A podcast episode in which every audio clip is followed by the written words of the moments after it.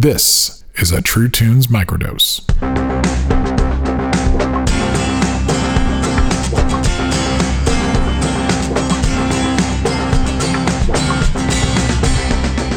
Hello, I'm John J. Thompson, and this is another True Tunes microdose, an impossibly short clip from one of our first 100 episodes as we look back on our first four years of listening to better music and listening to music better together.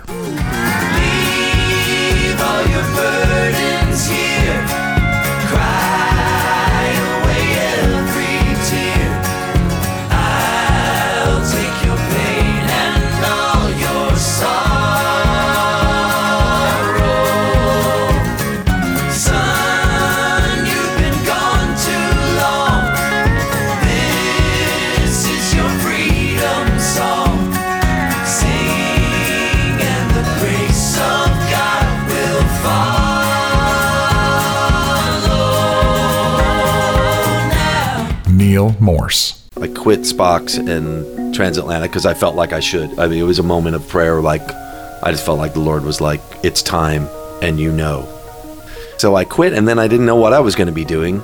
I, uh, you know, was ready to do anything, be a barista, or I don't make very good coffee, so I'm glad that didn't happen. But uh, then, uh, you know, I started to just hear. I, I think it was about three months after I quit the bands, I started to just hear all this progressive rock music playing in my mind.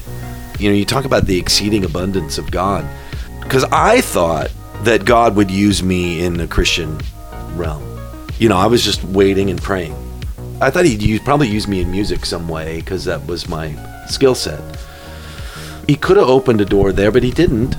So I just started to write the testimony album. I didn't want to do the same thing that I was doing and put a Christian stamp on it. I didn't want to not change and say I was changed. So I was very cautious about it and I just started writing it. I thought, well, it can't hurt to write it.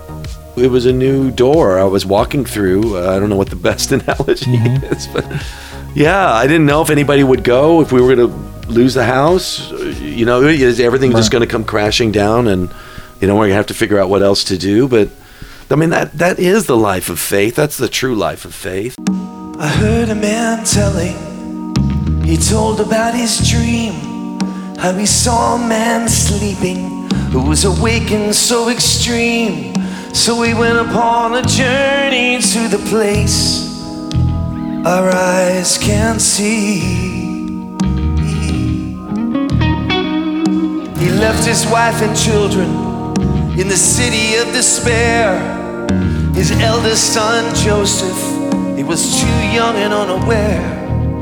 But now that he is older, he's angry, and his life's nowhere.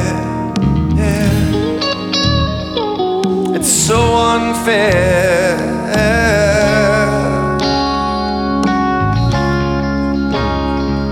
But the dream isn't over, it goes on. And it passes from the Father to the Son.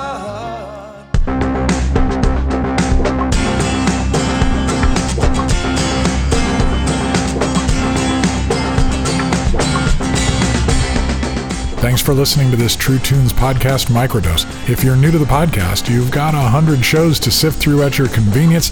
You can find all you need to know at truetunes.com and make sure to subscribe to our email list, follow and listen to our weekly Spotify gallery stage mixtape, and connect with us on Facebook and Instagram at True Tunes Now. If you'd like to partner with us to support production, you can visit our Patreon page at patreon.com slash truetunes, and please make sure to support the artists you love. If you've got a comment or a question that you'd like us to consider for an upcoming episode of the show, send your voice recording to jjt at truetunes.com.